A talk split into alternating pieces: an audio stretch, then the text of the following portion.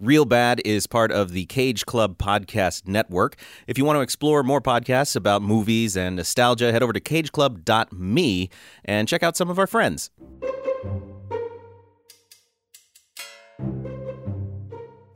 Hello, and welcome to another episode of Real Bad, the podcast where we talk about real bad movies and why they want to hurt us. I am your host, Nick Jenkins, and today I'm joined by three friends. First, Tuna. Hello. Hello, Sarah Suda. Hello there. and Matthew Gatos. Hi. And we are talking about the 1987 film Hellraiser because it is February, the month of Lerv. And in the month of Lerv, we talk about Lerv stories. Hmm. So clearly, this is the So most clearly, obvious choice to this start is- off the month. This is the one we're starting with the weirdest, darkest, most upsetting love story. Oh, I wish that was true. Yeah, that's true. It's not even. Wait, well, we'll get to that. Yeah. But Not next uh, week. yeah, this is also gives me.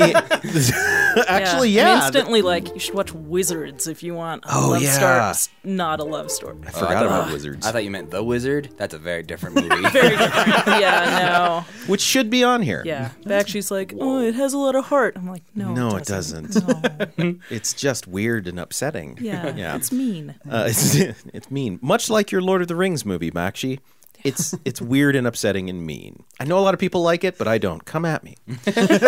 um, this also gives me an excuse to start another film series uh, Whoa. on this show. So I want to cover all of the Hellraiser sequels in 2019.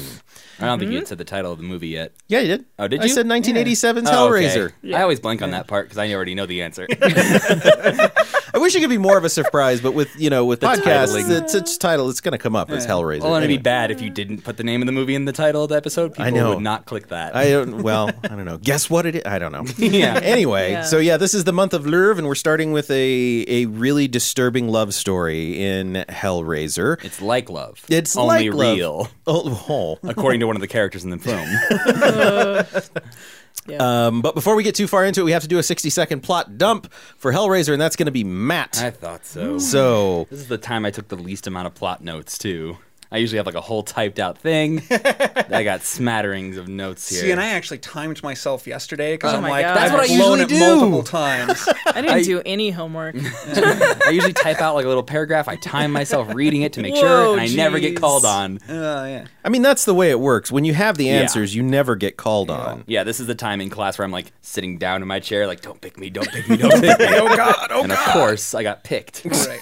Okay, here we go. 60 second plot dump of Clive Barker's Hellraiser in three, two, one. Uh, a man named Frank buys a puzzle box that he plays with, and it sends him to hell? Question mark. Who knows? Uh, but then he comes back, kind of, because a lady who he had an affair with, who is now married to his brother, uh, they move into the house where Frank was squatting, and his brother's blood seeps on the floor, and that starts to bring him back to life for some reason. Uh, and in order to get fully back to life, he has to have more flesh, more blood. So his lady friend uh, subdues a few men, brings them to the house, and murders them, and to try and get Frank back to uh, full health, I guess. That's a question mark. Um, but along the way, uh, these bad guys who are maybe the hell people want to get Frank back to hell, and so Kirsty, the daughter in the situation, helps them uh, trap Frank and eventually gets him ripped apart by hooks. Uh, And your time it. is up. I guess that's kind of it. Well, I mean, Kinda. kind of, because Kinda. after that, we all hated it, I think. oh yeah, there was more that happened There's, after there's that. more that happens, and that is the worst part of this movie, in my opinion. Oh, Yeah. man, that last bit of the movie, like, once it starts following Kirsty around, like, that's when I was like, all right, I'm Same. digging this movie. And, Really? like, right Yeah. up till the end. Then I'm like, okay. like- Yeah, I liked that other movie yeah. that happened at the end of this movie. Yeah, yeah, yeah, yeah, well, Um, okay. yeah, well, did I leave any big things out? Um, no. Uh, That's kind of the gist of The it. The guy who looks like is Happy lo- Gilmore's caddy. They take the box. The box is taken, and in theory, sequel baits. Someone else could end up with it. well, it. right, but isn't Yeah. that Frank at the end too? No. No, it's another dude who looks very similar. he similar. looks very Well, because similar to both Frank. of those shots at the beginning and end of this movie are filmed in like a Chinese restaurant, and it's just a guy in like silhouette, pretty much buying this cube. Yeah. Yeah. And I'm like, Yeah, it's oh, just, is that um, the same man buying the cube again? It is not. what? Like I Different thought it was like. Frank is done. Yeah. Yeah. Yeah. I thought it was like a. This is a weird reference, but inside Llewyn Davis. Uh, because spoiler alert, that movie ends where it began, Mm-hmm. but like. Do, there's no supernatural things happening in the movie, really, Mm. and so you're just like, "Wait, what did I just watch?" And that's what I thought was happening here was that it was ending where it began. Yeah. Well, let's Matt. Let's start with you then. All right. So, what's your li- uh, experience with Hellraiser? Zero. Okay. Uh, I have never seen a Hellraiser film before this. Now you have I- yay. yay! I did it. um, one of eight. Uh, ten. Oh God. there, are two, there are two at the end that I'm not sure we'll watch for All right. this. 'Cause They're they're terrible. good. No, Oh. no, no, they're terrible. But uh, the Hellraiser franchise is held together by Doug Bradley. This is the playing plays Pinhead. Pinhead. Yeah, like he is the the the sole character that links everything together. And it's weird that they recast him in the last two. Granted, he's getting very old and you know whatever, but it it's still weird. That he didn't want to do them. It's very possible he didn't Yeah. want to do Yeah, them. well, I was reading that whatever one came out in 2018, I believe, Mm-hmm. uh, that one, like the studio wanted to require him to sign an NDA to read the script to see if he wanted to be in it. and he was like, I'm not signing that. And they were like, okay, then we'll cast somebody else. And then he's like, "That's fine. I wasn't in the last one." Yeah. right, yeah. It's- so Weird. Yeah, but so there it, there are 10. Okay. I watched the the 10th one night before last. I hadn't seen it. It's on Goodness. Netflix right now. yeah. Um and it is legitimately just a ripoff of 7. I Okay, mean, gotcha. I would love for you guys to watch it just so you can go, "Oh yeah, that's totally a ripoff of 7." Sure. But it's Podcast over. yeah, pretty much. um but uh but yeah, there's 10. I would like to watch 8 of them. Okay. Okay. Um so yeah. Anyway, continue. But yeah, I knew uh, like the Pinhead character just because he is in like pop culture at this point. He's very visually iconic. Yeah, and like you see him thrown alongside like Freddy and Michael Myers and Jason and all that with like horror icons. So I just like I knew what he looked like. I had no idea what this movie was about. And I knew there was a puzzle box. So that's literally all I knew about this movie. which Uh, I have in my office. Yeah, that's part of the reason I know about it is that you Nice. have a puzzle Watch box. out. Yeah. if Nick's not here one day, Yeah. just yeah. pour some blood on his floor. Problem solved. I don't do, well, don't do that. I- Problems created. no, no, no. If Nick's ever not here one day, we have to pour blood on the floor of his office. and then we got to start bringing bringing folks in. yeah. I mean, a little bit of blood, not like a human-sized amount of blood. Yeah, just, just Uh, a skosh. But yeah, I don't. Uh, we'll get into opinions about the movies later. But uh, I am not a horror movie fan, really. True, I, yeah. I don't really watch a lot of horror films. I don't. The ones I do watch, I don't really like. The main like, the main ones I really do enjoy are like uh, Nightmare on Elm Street series. I've Mm-hmm. seen all of those. I like all of those. But aside from that, it takes a lot to get me to watch a horror film, and even more to get me to like a horror film. Okay. So this was a hard sell. Sarah, I feel like maybe you're at the opposite end of the spectrum in terms of horror. Maybe. Yeah. Maybe. Um yeah, I had I had seen this before and although it had been a long time and I've never seen any of the sequels. Um but I enjoy horror movies. I am a little particular with things, but I feel like if you like a genre of stuff and you don't have feelings about what you do and don't like in that genre, maybe you're not thinking about it. Maybe you're just enough. not thinking about it. Because, like, I like, I quote unquote, I like heavy metal.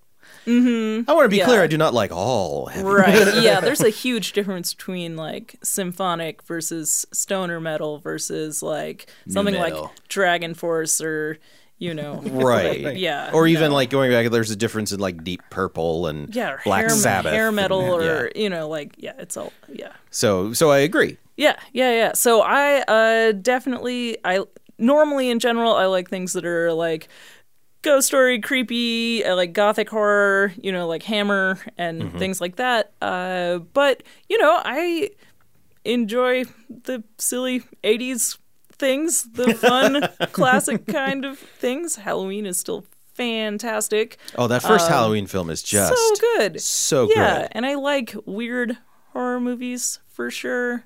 Uh, like, ah, like there's so many movies that I want to put on your list for this show that are not bad that I just want to sneak onto your list. Of Just so you can things. talk about 'em? Yes. Ah, you should watch Brain Damage. It's so fun. That's the Frank Henenlotter? Yeah, with uh uh El- Aylmer. Yeah. The yeah. Yeah, Brain Damage is a So good. classic. so It is badly made though. Ah, no, it's great. Okay. That puppet is so good. Ah, amazing. Yeah. Yep. Yep. I just recently tried to watch Basket Case, and it was so upsetting that I stopped watching it. Yeah. Like there was a there's a moment where they're. Try, uh, if you don't know Basket Case, it's like two. Originally, they were uh, conjoined twins, Right, yeah. And then they cut. They had to cut one of them off, but he lives on in a basket Yeah. case, and he's a monster and he kills people. yeah.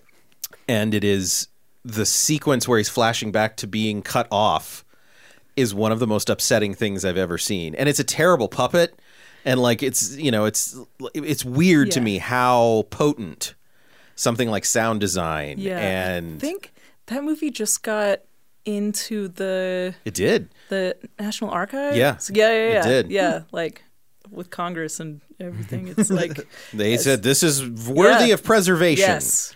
And boy, wow. I'd like to finish it at some point, but it was and again, it's like one of those this is not well lit. It's not, you know, particularly well shot. It's bad 16 mil. Um, and it's not particularly well acted, but there is something very potent about it that functions. So anyway, what were we talking about? Uh, Hellraiser. Hellraiser. yeah. okay. So Tuna, had you ever seen Hellraiser? No, This was your first time. this was my first time watching it. Yeah. Were you in my horror class? Nope. Okay. No. Well, because that's the thing. Did you not do is the I'm- assignment, Tuna?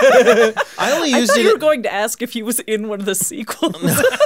there are a lot of he them. can't watch his own work. Oh, right. It's just weird. It would have been possible that you made it. I don't know.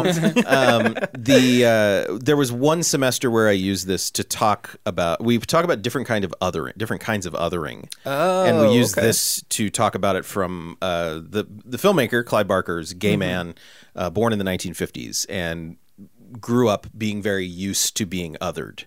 And so we talked about that in relationship to this film and Nightbreed, which was his other film, uh, his other uh, more famous film.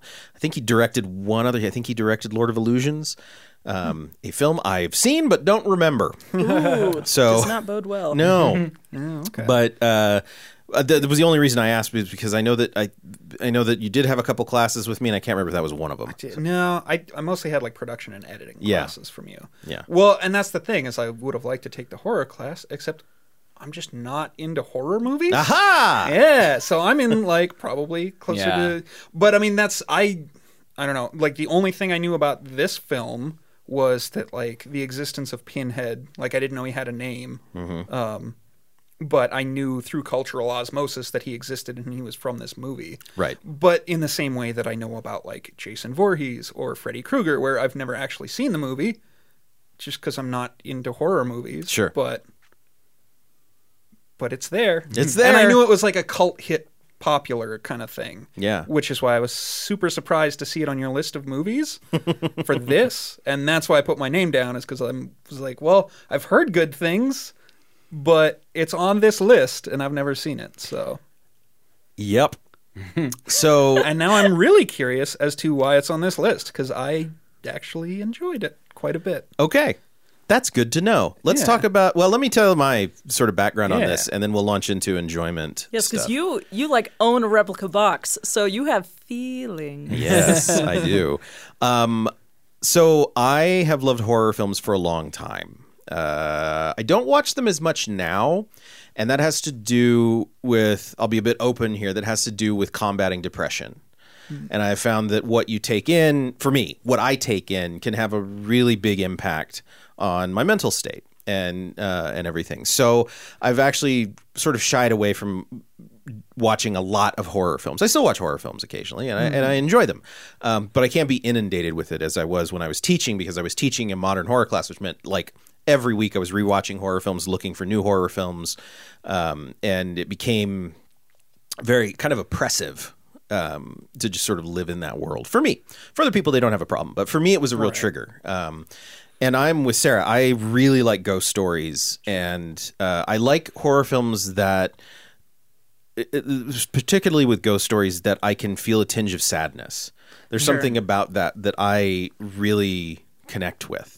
And then when I was a little kid, um, the filmmaker I can't remember his name right now, but it was a filmmaker who made, uh, I think it's called The Mausoleum, and uh, he made Friday the Thirteenth Part Six. He was being interviewed once, and he was like, as a kid, I identified with the monsters because everybody hated them and everybody turned them away. And when you're a teenager, you feel ugly and and like you don't belong. And and that is the normal structure of horror: is there's order, and then the monster comes in to disrupt order, and then order is returned by ousting the monster. That's the, at least that's a constant. That's a constant story of monster movies.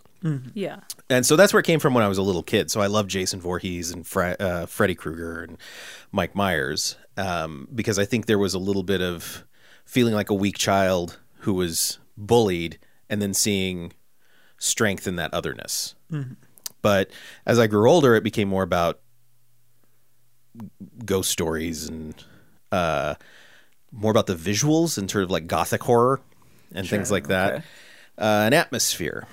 So I didn't watch Hellraiser until probably I was in college. Oh, okay. Just always, it never appealed to me for some reason. Um, I thought Pinhead looked kind of stupid. Don't let him hear you say that. but it was the look that I was kind of like, it's not. I don't. I don't get it. I don't, I don't care. Now, when I watched the movie, I got it. I understood. Like, oh, I get that character now. And I think it was impressive to me that even though at the very end of this film, the Cenobites, which uh, Pinhead is the leader of, The Cinnabons. the Cinnabons. it's Bon, Cinnabon. um, they turn them into the villains of the piece. When really they're just this entity. They're not really, they even say they're not really good or bad. They just exist. Yeah. And f- the, the real villains of this piece are Julia and Frank. Yeah. Like they're the ones who are doing the horrific stuff uh, in the real world. So I watched it and I really enjoyed a lot of the stuff that I was telling Sarah earlier. I don't know if it's on the page necessarily. I don't know if it's present in the movie, but it made me think about a lot of stuff. And it still makes me think about a lot of stuff. And I get all phil- philosophical when I'm thinking about this movie. Does that mean it's good? We're going to discuss that. Um, but I I like that this movie exists, and I like this also contains, which I'll talk about later. Possibly, it was one of my very favorite shots in any film. Is it when he's getting put together on the floor? No, Oh, okay. See, I'm so there's so many good shots of the cinematography in this film. I loved, and so I cannot wait. The room full of feathers. no, no, and it's a single shot. Okay. Uh, it's not a sequence. To be fair, when he pointed it out to me, I barely remembered it happening. I know. Oh, 'Cause it's not. It's not like a big story. No. Sure. Sure, sure. No, it's a very big. Well, we'll talk about it now. Oh, okay. Uh, okay, so we talk about ghost stories. One of the things mm. I like about ghost stories is stillness. And and and that's a great thing in any horror film or any scary movie. Is you have the stillness that is then interrupted by something, whether that be chaos or a jump scare or a mur- whatever it may be. Mm-hmm. And uh, so Julia is given the task of going out to get Johns, basically, uh, to come back to the house with the idea that they're going to have sex, but she's bringing them back to kill them so Frank can drink their blood or whatever it is he needs to do Yeah, to. he like to sticks his fingers Yeah. in their neck. And then like sucks out their life force or Yeah, something because they look like shriveled up. After Yeah. he's done. Mm-hmm. They stop working after a while. I mean, like Right? those Like the first, first two one. really Bam. worked. Yeah. Like those were is good. like, look at my suit and pants that I got now. I loved it because they were all blood stained. Right, but his face didn't look that much different. know. It was like, It's like- the third step was added pants. yeah, it's like that last guy was just didn't have much going on or Yeah. something. Maybe that was maybe that was a thing is how much life force. Maybe you just don't. If you don't have a lot of life force, you're not Maybe he getting a got lot. his junk back and he was like, well, this is just indecent. I need to put on some pants. Oh, that's a very good point. Actually, Yeah. they were like, well,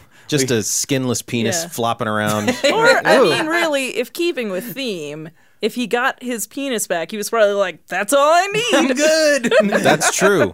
Yeah. Yeah. We're just gonna work down there. The description of this movie does call him a sexual deviant, Yeah. which, ah, okay.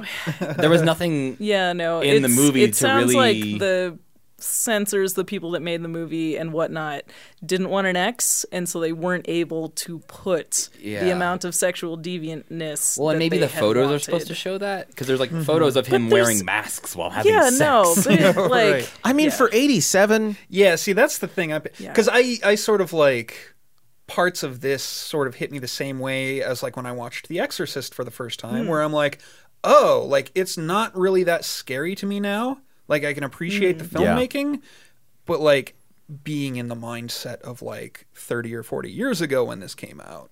Coming up on okay, I can see. Yeah, when this this came Oh, out in a pre Marilyn Manson world. Yeah. you know, like but it did, and I mean, like this was one of the films that ushered in a lot of deviancy in horror. I mean, I don't want to say it was not just it wasn't just this film. There was stuff that existed beforehand that was upsetting and weird. I think you're right. I think there was a lot cut Yeah. that Clive Barker was pushing hard and then he had to figure out where he could you know where what battles he could fight and he fought one of the battles that he fought was uh, for how Pinhead would act um, which I thought was interesting. Which is originally um, Doug Bradley came in and he was very, or no, the uh, the studio wanted him to be either more like Freddy Krueger, which is sort of you know nefarious and, Sure. and Yeah. um, or to be more like uh, Jason Voorhees and as he put it, dumb.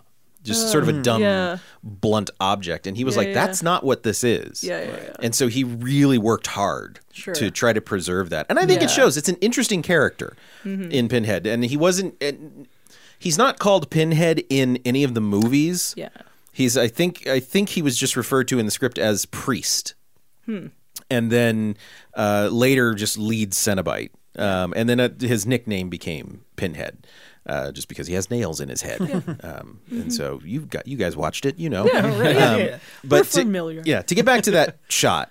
Um, so Julia brings her first kill back to the house, and they both walk into the house, and then there's this long shot down a hallway, and she puts her back to the to the wall and he's looking at her and they have this little back and forth conversation and the camera just slowly pushes in on them mm-hmm. as they're having this conversation until they're in close up like mm-hmm. really close up.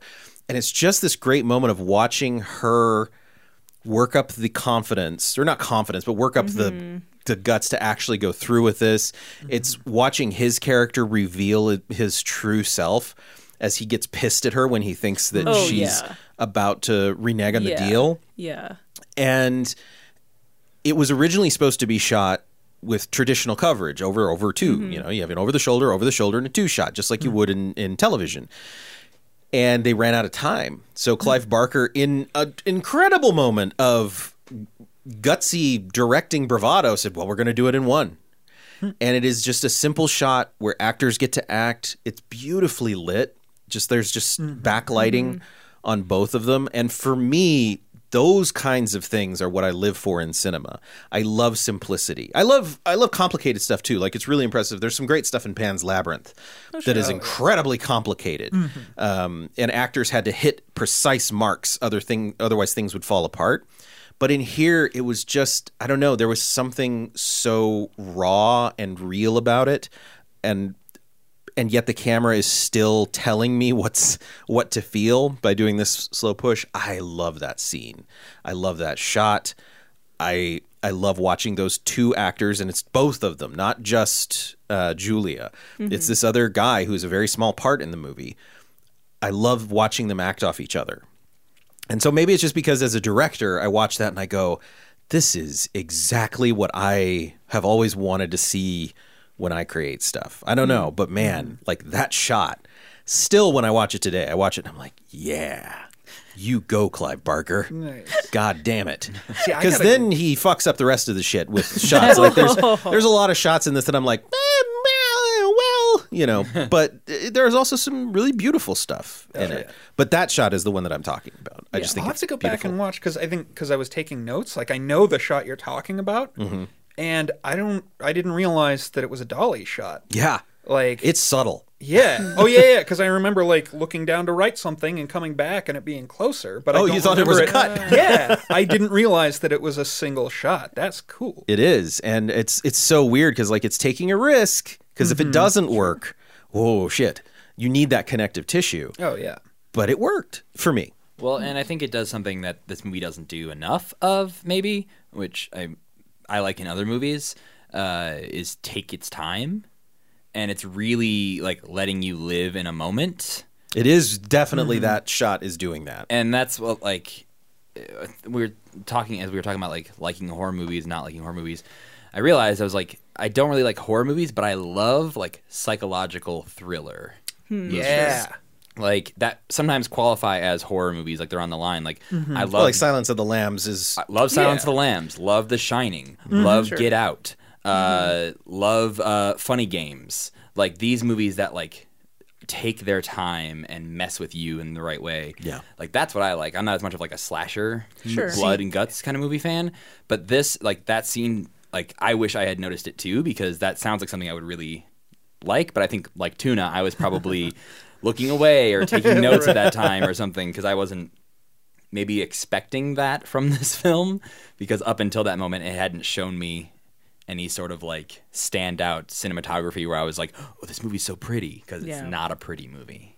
And it's also where they're finally doing more character work, Right. Which is my biggest complaint about the first half of the movie. Well, talk to us Yes. uh, d- since you've got Yeah, complaints. I do. I know everyone is gushing so much. No, no, no. I, I, I would like. I haven't spoken much yet. Yeah, Just exactly. This is- I'll, this is I'll jump Yeah, on this train. You're, you're starting. So no, no. Talk about your experience. there are there are fantastic things. Like I personally, I love wet special effects. Yeah. like I really love gloopy animatronics. like ah, and there's some good ones in this. Like oh man, when that he, Reformation scene. Oh, when he comes back out of the Holy floor, crap. and- oh, it's so It is very good. cool, like stop motiony kind of Really? well, and it's puppetry too. Yeah, and Oh, his like the makeup and the costume when he is like halfway there and before is just like really good. It's beautiful. Like, animatro- or uh, anatomical figures come to life kind of thing. Yeah. really nice.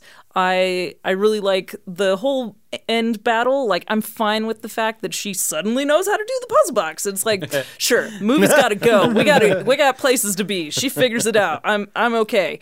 Um, but like the the stuff that I have trouble with is a, a lot of the stuff at the beginning because it's like, yes, as human beings, we know that affairs happen. We still need to have a little bit more uh, of these people and their lives before we believe that this lady is so obsessed with this dude that she will kill people for his weird moving corpse.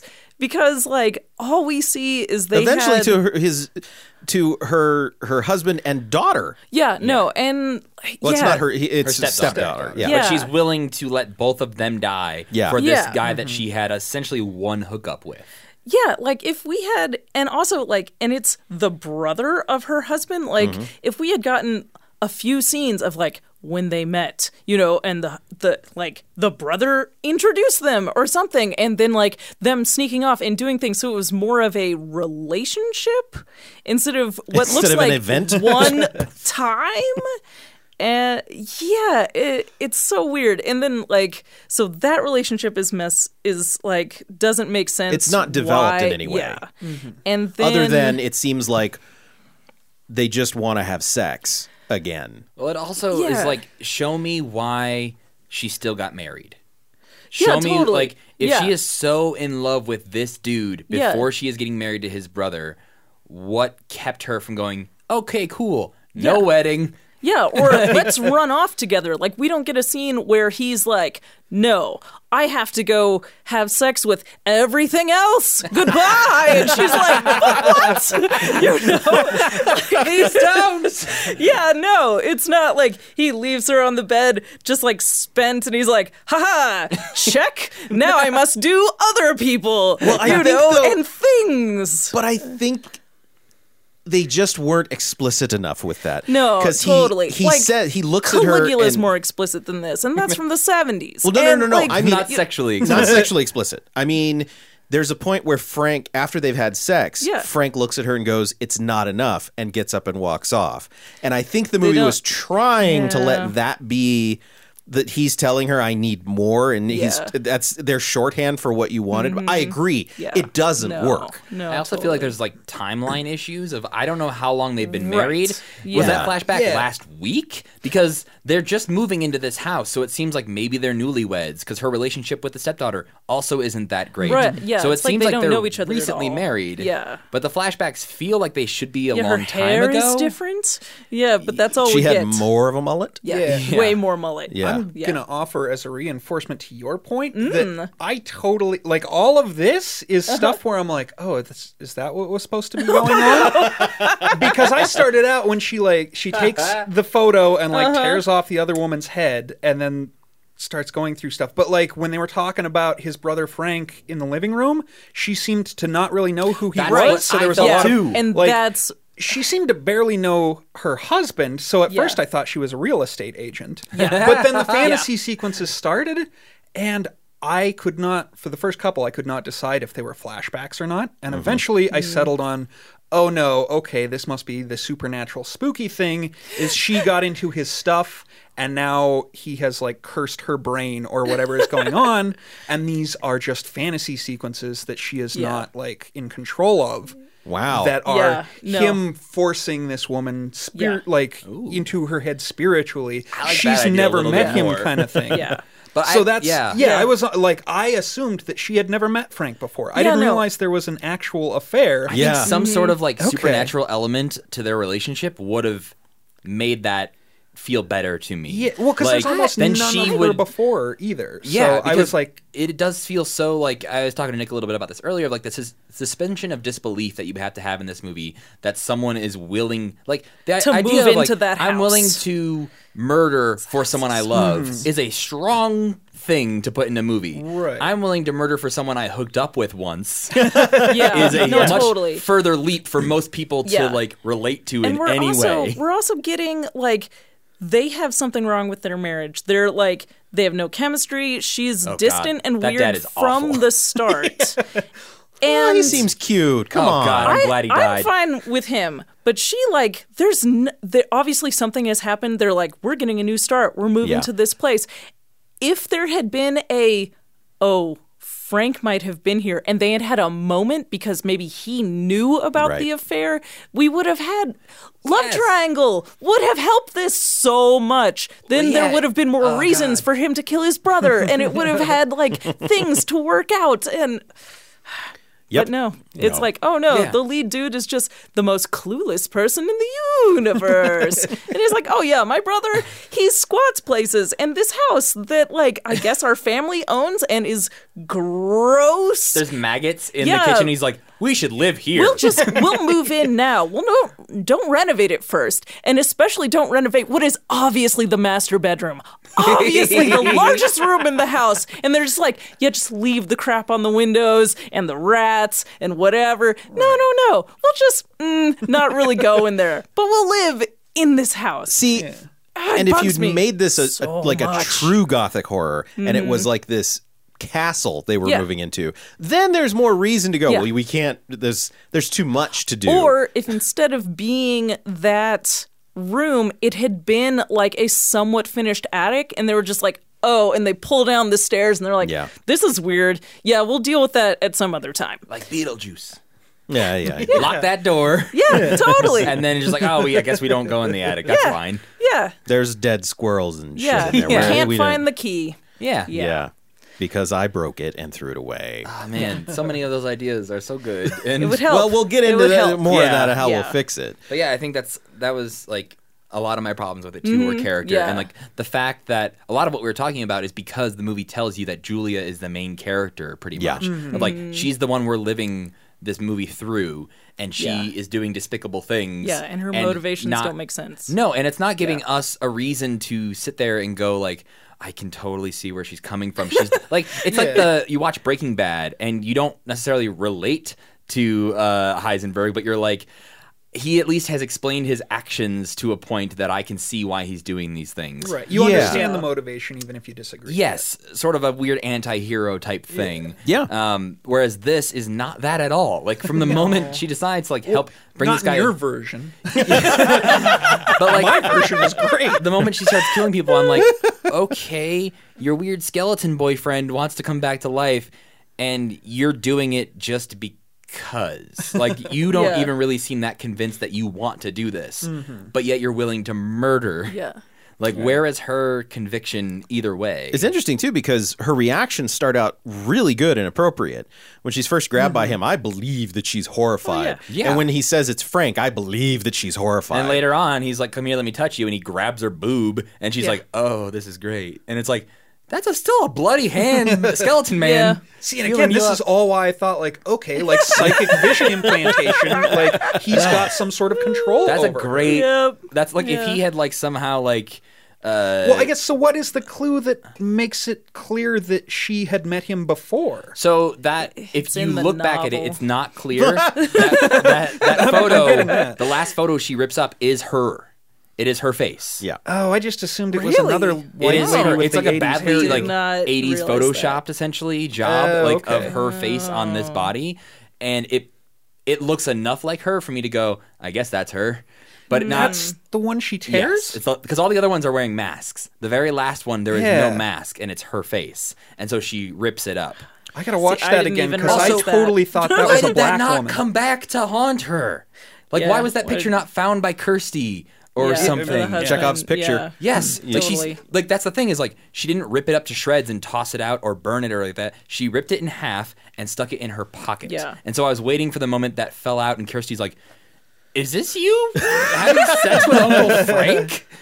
Like, hey, Dad, you should see this, and then pff, hammer to the back of She Kirsty's doesn't head. take a sex one though, does she? She takes No, one where sex he's just one. like sitting there. Oh, I'm pretty man. sure she's okay. having the I need to go watch. We need to that rewatch again. it. Yeah. Yeah. Um, but yeah, I think Huh. That's uh, tacking on some of my Yeah.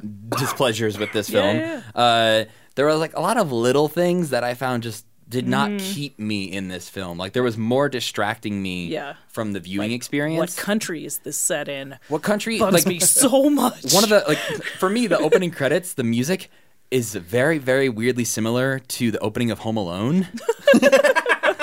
it's got like that,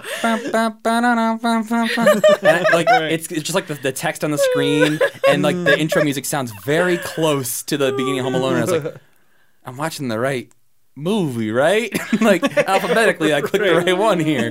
Um, but then the second thing that like, I'm so perplexed right now. the second thing that took me out of the movie was uh, at the very beginning, like Pinhead is like got the puzzle box, whatever. Mm-hmm. It, I don't know what these uh, Cenobites or whatever are like, what kind of species they are, or if they're demons or whatever. Yeah. But the fact that his makeup only goes halfway down his fingers, and then it is like Oh, yeah? regular Caucasian skin tone from the fingertip to the knuckle. Made me Oh. immediately I go. did not know. There's notice a guy in makeup. that. Yeah, he, when he's Oh. like first, the first interaction he has with the puzzle box in the movie, like after Frank gets taken or whatever like that, uh, he's holding the puzzle box and there's a close up, and from like n- middle knuckle up to his arms is like the white makeup, but his fingertips are just normal. well, like- no, he had gloves on. well, then somebody else, one of the Cenobites or something. Well, maybe it was one of the other there was somebody but who just like has regular like human It's skin tone Frank's fingers. hands? No, because there's white makeup on the other, so it's clearly like a Cenobite's hands. know. So I like, gotta start pausing these movies when I'm taking Oh, notes. jeez. but so it's just like little things like that that uh, like I feel like there's a lot of missed opportunities in this movie. The we'll talk a lot more about this during the fixing it part, but just little things that kept losing my interest or they would make a decision. Uh, weirdly enough, it felt like when I was watching Rogue One. where I every can- like I can 10 15 minutes there's a thing that just I'm like you're not going to do oh you did that. You can't give away Nick's rating. I'm still confused. I still don't know. I'm gonna have to. I, I don't know what I'm gonna rate this. Oh, nice. But then there's the one guy we haven't talked about at all in this movie, which is like the old. Uh, they cast him as kind of like a homeless guy in this mm-hmm. that's just kind of creepily standing around in the background in this movie. At one point, he's just eating bugs in a pet shop. Yep. Crickets. Yep. Yeah, and then at the end of the movie, he walks up in flames and turns into a bone dragon, as Tuna Yeah. called him earlier. And he is Which is my new band name. Bone oh, Dragon. That's probably taken. but but he is never explained. No. He is never connected Yeah. to anything happening in this movie I'm okay with that. whatsoever. I am not. Because, like, there's so much uh, forced lore in this film that they're trying to tell you about this hell place that exists Mm-hmm. Yeah. in this movie of, like, there's pleasure and pain. You're experiencing everything at once kind of thing. And Mm-hmm. I don't even like that. So then to have something unexplained happening with this guy who if he showed up in the same room as the Cenobites and it seemed like they were working together, I'd be okay with that. But because it seems like they don't know about him and he doesn't know about them, and he's just like another character in this film who's having his own experience, I don't know why he's in this movie at all. No, I, I agree with that. I don't know why he's in this movie. Yeah. And it, it's my least favorite part of this movie is everything after Frank gets ripped to shreds at the end. Right, and Mm. like I agree with Tuna earlier, where like that is when it becomes the movie that I wish it was the whole time. Is like the the Yeah, the intensity the- and the fear that is like in those last fifteen minutes of this movie is what I was missing throughout most of the movie. Mm-hmm. No, I wanted. Well, again, I'll talk about it when we get to finish, f- f- get to fix it. But, um, but Tuna, I want to talk about your experience real quick. So, what, how, how do you feel? So, like I said, I'm not super into horror movies. I'm I'm into like more psychological thriller kind of things cuz it seems basically I'm bad at gore. Like and this is where I the only thing that like really took me out of the movie is where he's like Larry is trying to carry a mattress Oh. up the oh, stairs Oh, God. and Yeah. there's the banister with a nail poking out of yeah. it and Yep. his hand mm-hmm. out of focus just behind it and I was like, "Oh, I remember why I don't watch horror movies." Oh, because I just don't. And it seems like the Venn diagram of horror movies and gore overlaps a lot, and I just don't like Yeah. taking chances. so it's like I've heard Halloween's great, but I'm like, well. I don't know how much gore is in it, and I'm not, Not really much. See, and that's but I have no idea until I watch it, and then I get into it, and I'm like, ugh. I mean, I'm already here. Thanks, my bloody there's one part where a guy Like, gets what- you stabbed know. with a butcher's knife and, and gets Blah. pulled down. I think that's it. Yeah, I can't. I can't Handle Or no, it. he just gets. How do you feel about the pencil in Evil Dead? That I mean, it's it's difficult. 'Cause Evil Dead like is the- okay. yeah. Like Evil Dead keeps me laughing enough that I can't sit there and think about like, what would that be like to have a pen? Ooh, because that's what goes through. Because I'm like, oh, I've scraped my hand on nails. I'm like, oh, Yeah. oh, Yeah. that would. No. Oh, and then it's like Yeah. I'm not thinking about the movie at all anymore. I'm Yeah, thinking about like the hand- fact that I'm a skeleton covered in meat.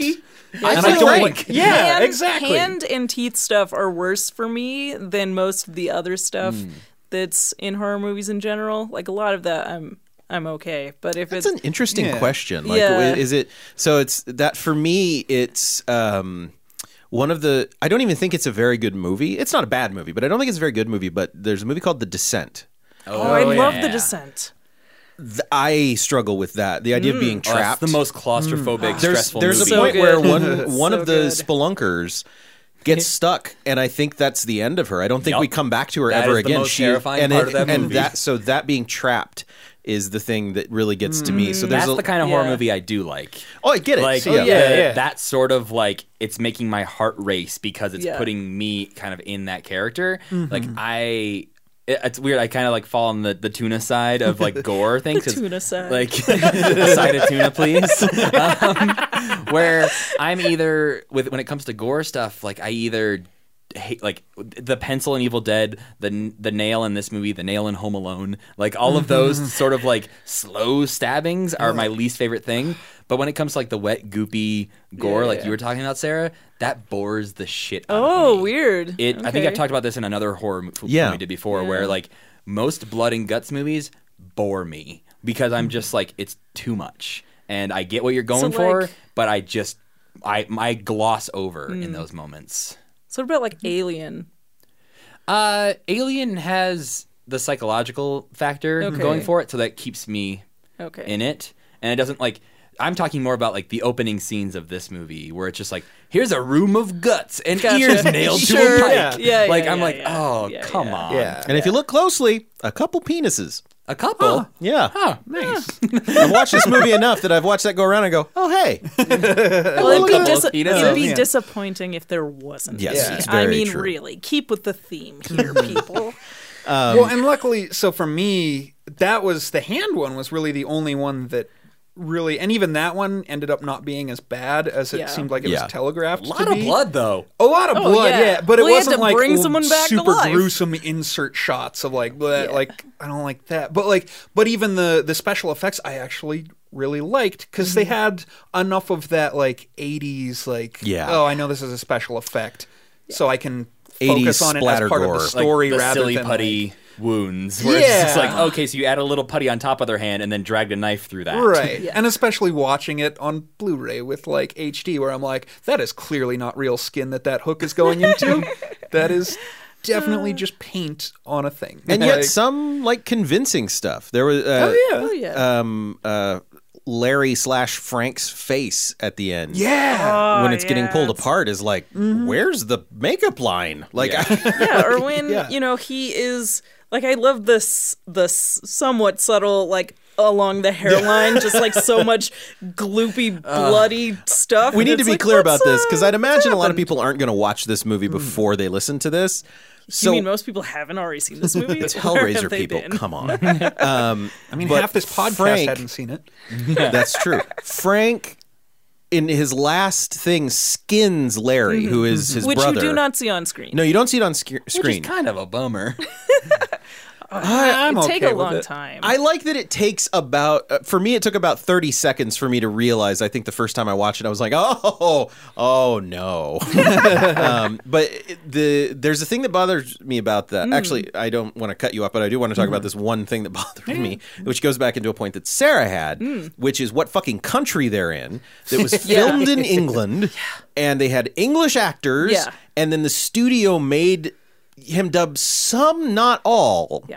but some of the actors with American accents, Yeah. which is a weird disconnect in this movie a It's so lot. confusing. It's very confusing. It's obviously England. Yeah, Right, no, it's- they have some of the most British-looking character actors wearing their tweediest vests, Like and then they're like, British-looking "Hey, what's happening?" yeah, yeah. yeah, the dubbing is also not great. and oh, Jeez. I was actually surprised at how passable it was, but I think mostly because I you guys mentioned how terrible it was. Oh, that could be. Well, it's terrible not in like the I think the quality necessarily, just as mm-hmm. much as it's like it's a weird right. thing. Yeah, when Oh, yeah. there's a lady in the pet shop holding a, a canary in a cage, and you know that she's saying like, "I've had a problem with my canary," Yes. but mm-hmm. instead she has very flat American accent, like, "My bird has problems." You Yes. know, it's just like that's that's not the voice that comes out of this small English lady. No, and Yeah. then they re they overdubbed all of the scenes, not just the first scenes, but all of the scenes with Frank. So that is not his voice. That's not that actor's voice. Well, it's also not the same actor uh, The whole in, time, right? Yeah, right. When no. it's the, skin yeah, skin having Frank is different than skinless yeah, Frank. Yeah. Um, and but the weird thing to me is why didn't they get the actor who plays his brother to overdub his voice? Because when he jumps into his brother's skin, he has his brother's voice. Yeah. They could have just done it What? the whole time. Yeah, yeah. yeah. They could have him doing some sort of gravelly thing where it's Yeah. Mm-hmm. just a little bit different, but instead, it- Yeah, so if then he jumps in, doing and I was like, "Well, anyway- you didn't get his vocal cords. What? What?" But I do like the skinning and him wearing the skin. Like Mm-hmm. Yeah, yeah, that's yeah. creepy and weird Yeah. and like, oh Yeah, yeah, and Um, you're like, "Oh, daughter, you're you thought you were in trouble before. Yes. things have really taken a I feel turn." like she should have been more concerned about all the blood around her dad's head, though. Yeah, Yeah. She should be like, Yeah. Dad, Yeah. do you need to go to the hospital? Yeah, you have a lot of blood coming from Yeah. your skull. There's like a really weird seam right around your Yeah. hairline. I mean, I Your know. facial region is a Yeah. little, Yeah. yeah. yeah. Um, but I, I like the hamminess of of that actor doing Oh yeah, that. And that was Yeah. fun. He obviously had a good time. Yeah, yeah. exactly. So, uh, but anyway, Tuna, what else did Oh, you have to add? I mean, so basically that was it. Like again, apparently my psychic implanted visions reading made it more fun. but even knowing all the like location stuff and the dubbing stuff you guys are talking about, like I caught it a couple of times where it was definitely like, oh, that guy's definitely talking with a British accent, Yeah. but I'm not hearing one. but other than like a couple of lines, it didn't seem that present because it didn't focus a lot on those characters. And so I got through it, and for me, it really picked up when Kirsty became, I guess, sort of the main character or like a much bigger part Basically, when she sees side. Frank for the yeah, time. she sees Frank and she steals the puzzle box and she Oh, like yeah. goes to the hospital and 'Cause opens up the passes hallway out to for hell. some reason. She meets the meanest doctor. Oh yeah, Yeah, yeah. I thought the for doctor's- sure that hospital was like in hell. dimension, Like I yeah. thought that was like all of a sudden Sure. Frank was gonna come out and like be like, "Ha ha, we got you." Yeah. Because like Yeah. it seems so weird. Oh yeah, because in England slash America, if you pass out on the street, they lock you in a private room. Well, also, why mm. did she pass out? Was it just fear? I think I it was thought it was- puzzle boxiness. Like, Again, messed yeah, her up. I've I was operating under the assumption this whole time because even later on she starts playing with it. I assumed there's like something about this puzzle box that it's not just a passive thing. It's got something Yeah. active It's like to Yeah, it. yeah, netherworld radioactivity. Right. Because think, she I think that's fair. I think that's Yeah, she true. picks it up and starts carrying it, and then it seems like the longer she It was has a holding it, the worse she Yeah, gets. Thrall. I like that word. Thrall is an excellent Yeah, way to there describe go. that. Yeah, very good. But but I thought she was the best actor in the whole film by far. Well, she and she's proactive. Like, Well, the character is definitely. yeah, Yeah, yeah, She's yeah. got she's got stuff to do. She, Mm-hmm. uh, I, I thought it was a weird thing for her to go into the house when she saw that her stepmother was having an affair. I would have not gone in to the house. I'm gonna go visit my dad. Because, like, what are you gonna do? Aha! I caught you having sex with another man, stepmother who already hated me. Put your clothes on when I'm talking to you. Right. Well, and it seems She's like married. what are you gonna do? well, I mean, I kind of figured to, to me that scene mm-hmm. played out where it was she was like, "Oh no, I've caught her doing this thing. Like I Yeah. came over here in order to connect with her, Right. And caught her Yeah. doing this thing, and then sort of." I guess almost chickening out halfway through because Yeah. she starts walking up the stairs. And then there is that. And for me, a lot of what I loved about her acting was seeing her think through things in the Mm-hmm. scenes. No, Ashley Lawrence is very good. Yeah. Yeah. And so like so for me watching that it was like, oh no, it kind of seemed like she was like, what am I doing? Am I just going to walk in on a naked Yeah. lady? Like Yeah. But yeah, I think that scene also bugged me because she watches her go in with this guy and she's just like standing across the street. Yeah. And they show Julia being quote unquote so careful. Like she like Such stares. she's wearing these sunglasses So and she serious. peers around like three different times to make Yeah. sure nobody's watching. Right. But Yeah. clearly someone is watching from right Yeah. across the street and you mm-hmm. don't see them. This is an example, though, of what I'm talking about with Clive Barker. Not like this was his. He'd made a couple shorts, mm. but this was his first feature, mm-hmm. and this is an example of bad shot making. Yeah. and the example is he actually he does what cine, he uses shots to communicate something that he did not intend to communicate, and that is he has a shot of Julia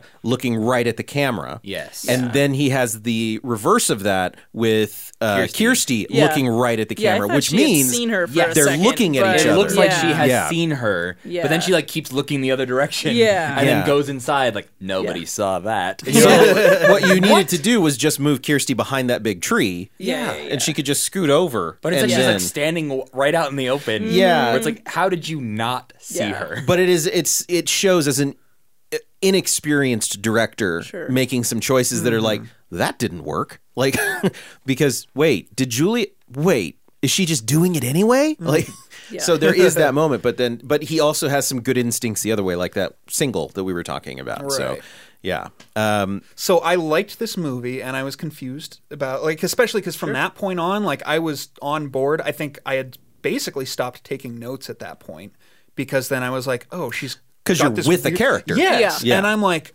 on board with this movie, and especially when the Cenobites show up in the hospital room, and that.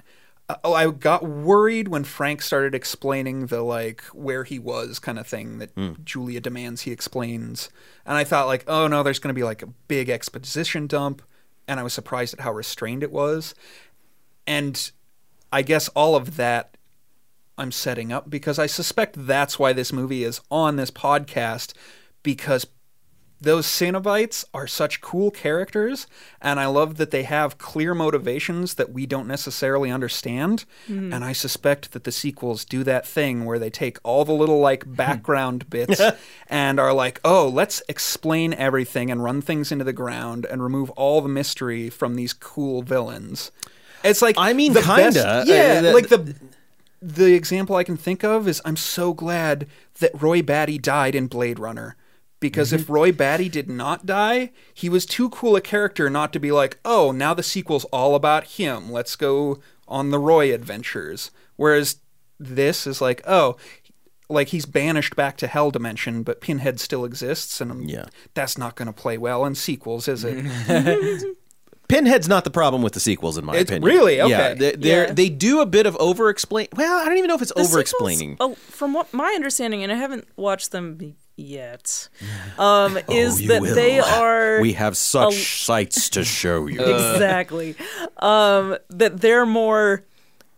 We have a random horror concept. Yes. Here, let's put Pinhead at the end, like the Crypt Keeper, to say, and then they went to hell. I mean, it's very much like the Die Hard movies, where Yeah, I was most of gonna the say Die he's Hard the movies John were. McClane. Yeah. yeah, were not meant to be Die Hard movies, and then somebody's like, "Why "Well, we put John McClane in it," and a lot of these sequels were not Yeah. intended to be Hellraiser sequels. They were just horror movie scripts that couldn't get made. And so Yeah. they said, well, what if it's a Hellraiser movie? Will you fund it then? Yeah, and so they Yeah. rewrite it with the idea of the Cenobites in there. Sometimes it works better than others. Like, Yeah. sometimes it doesn't work at all. Sure. And uh, but but yeah. Yeah. it's uh, the sequels of this I find more interesting than this, the Highlander sequels, for instance. The Highlander sequels are just frustrating and like, what the Well, fuck? the Highlander sequels are a prime example of what you were talking about too. Yeah. like, trying to explain away the mystery, but like the only interesting thing in all of Highlander was the mystery. well, and not even and like explaining it. People going like, I don't like that explanation. They're like, cool, we got a different one for you. Because like the second Highlander uh, is like mm-hmm. they're all from space or they're time travelers or whatever, and then people are like, that movie sucked, and they're like, cool, they weren't those things. They're just real old again. It's it's just my least favorite thing about sequels. I See, I I like have it, not though, seen with- Solo because Oh. I've been told that they explain the Kessel Run thing, Yeah, I've and that's just such a nice piece of dialogue in that first one. It like I will say that's a very lets you fun part know of that, that there's more to this cinematic universe, but doesn't over explain it. Tuna. Yeah, Whoa. It's the only fun part of that movie. Whoa, but that's that Harsh. makes it even worse. No, because it's not I the don't only want to fun know part. what it is. I don't want to know actually anything about that. Solo is actually not a bad movie. I I'm will sure say it's not, but there- like on principle. there are things in that movie that do exactly what you're talking Yes. about, and they are the things that bug me the most. yes, Right, and that's but what it's I'm not about. the Kessel Run for it's not. some reason. The Kessel Run, Huh. like you can tell it's coming when it's coming, and Yeah. you're like, oh, they're doing the thing. But it is one of the best scenes in the movie, Mm-hmm. so it's handled really well. Okay. It's Um, exciting. I mean, yes. I'm sure I'll watch it at some point. Yeah. But Like, it's on I- Netflix. It is. Yeah, I know. I'm just No, saying. I'm, I'm, but I do understand. Yeah. Like, and that is one of my big problems with Solo. Is there's Mm-hmm. like, wow, it was my problem with uh, Indiana Jones and the Last Crusade. Is everything that happened to Oh. Indiana Jones happened in that two hour window at the beginning of the movie when he was River Phoenix. Right. Like everything. He got a Yeah. scar. He Oh, got I the whip. snakes now. He hate, he loves snakes. Then he hates snakes. Then you know, it- like he gets his hat. Everything, and that is one of the problems with Solo. Is like everything important happens to him in this two-hour window, and it's like, well, you could have had fifteen stories to tell. Right. Well, and that's and because of that, none of them end up as interesting as they are when they're in your imagination. Good point. Mysteries. And that's Yeah. that's my point about like Blade Runner, where Roy Batty has his famous "Tears in the Rain" thing, where he makes a reference to like things he's seen. Yeah. and those things are like magical and mysterious, and give you this sense that like he's got something inside of him that's about to be gone forever. And then the second you're like. Oh, so that's what like a Seagate looks like. It's like, eh, no, I okay. now I don't care about it anymore. Like, screw that thing. I don't care that you watched it sink or whatever. I do. I will say that one of the examples of this that I, where I think this is actually I enjoy that they explain a little backstory is in the Nightmare on Elm Street series uh, because they don't necessarily fill in gaps that you that were mysterious or whatever. They're telling you stories that you didn't necessarily expect to be told. Oh, like okay. you might think like, oh, I don't need to know where Freddy Krueger came from. But like when they explain where Freddy Krueger came from, you're like, holy shit, that's that's a messed up story. Most, Whoa. most of these kind of most of the horror sequels from like that grew out of the 80s aren't like nowadays sequels. Nowadays sequels is oh flip, let's get an origin story. Yeah. Well, and Um, like let's in- make them uh sympathetic in a weird way. Yeah, let's make them Yeah, almost no. like the main character in a way that you are like, I'm rooting for you, Freddy Krueger. yeah yeah the but like in the 80s it's more a lot of them anyway are more like oh, that these two things from this movie, like in uh Phantasm, it's like the tall guy and the sphere. Those people remembered and liked. So the rest of the movies will have those two elements. We're not necessarily going to tell you about any of it, and it's probably a horror script that came from something else, but we're going to shove those dudes in it and put Phantasm on top of it. Yeah. Sarah just made a big stamping. Chunk, phantasm. And another Yeah. thing, a lot of those like 80s, 90s sequel prequels, like things that come out, what they're doing. Sidequel. Well, like Ooh. I, am trying to remember exactly what it was. We definitely did an episode on this podcast where there was uh like flat like in the sequel there were flashbacks to the time before the first movie or whatever. And in those flashbacks it's all about like them knowing this character that you'd never heard about was not That mentioned had to be a Highlander. Or something but like it's all about this character who was really important before and now they're in this movie Oh yeah, that was Highlander three. Oh. Kane. Yes. yes. It's like, look at how important he was in his life, just so that now he can be affecting the sequel. but And don't I- anybody talk about shit. Right. And I feel like that's usually like, even with the Nightmare on Elm Street ones, it's like, we're going to go back to the past to show you how he became this because we don't have an idea for how he can be different in this movie. so we need to introduce Yeah. this element from his past that's going to come back and get him. And that's kind of like, Yeah. I feel like it's a cheap idea that can work, but it works very few times when they try it. I mean, or you have the um, really the Friday the Thirteenth problem, where it's just the same movie. Right. It is legitimately. Yeah, yeah, yeah. They don't try to come up with a new origin or anything. It's just the same movie. Hey, one we added psychic powers, and ah, that didn't work. So let's not do that again. It's movie le- Mad Libs. Yeah. It makes money. It, so- it does, you know, until it doesn't, and then they stop. You know, like that's that. uh, Yeah. So you you Formula that works. It is. Yeah. I, I think the thing that I appreciate about Hellraiser is that those ideas, to me, are worth exploring. And even Mm-hmm. if the sequel's bad, I'm happy they're exploring it. And I don't feel like they're trying to. nest. oh no, there is one where they try to answer something, and it's. it is one of those things where I'm like, what the fuck? Why would you do that? Um, but I do appreciate the idea. So, like, the thing I like about this is the idea. Um, I'm not going to talk about this very well because I'm not an expert in it, but it is something that has drawn me to the Hellraiser series, and that is the idea. A lot of this is centered around what are called limit experiences. So, limit experiences are they can be a lot of things. They can be trauma. They can be there's something that take you to the very edge of who you are um, physically, mentally, like a lot of different things. It can be everything from divorce to um, actually having to deal with dying from a disease. Like that is a limit experience where this is something that you have never experienced before and you are going to have to it's going to take everything. And the idea philosophically i'm not saying this is true in how it works but one of the ideas philosophically is that you grow or break from those things. Um, and uh, some and I, I think in the article i was reading it says you know some people they they grow and they gain wisdom and other people they turn to alcohol and they they try to hide it. It's not that simple. So i'm not saying it's that simple but it's just so you understand what this film is kind of talking about frank is looking for the limit experience. He is looking for where, whether that be eroticism or um, pain pleasure whatever is looking for that thing that is going to transcend um, whatever it is and that's what this hell dimension is. Explorers i think what do they call themselves? Explorers of the nether reaches of experience? Something, Something like that. That, that Um, sounds like a thing. vaguely Right, like yeah, yeah, what, yeah. what pinhead says at some point. Um, and that is what they do. It is it is taking pleasure and pain to a, a, a point to which they merge and and to which that experience in itself that limit experience that point of which that um and this particular philosopher that I was reading about and I watched a couple of videos about I think his name is Bataille.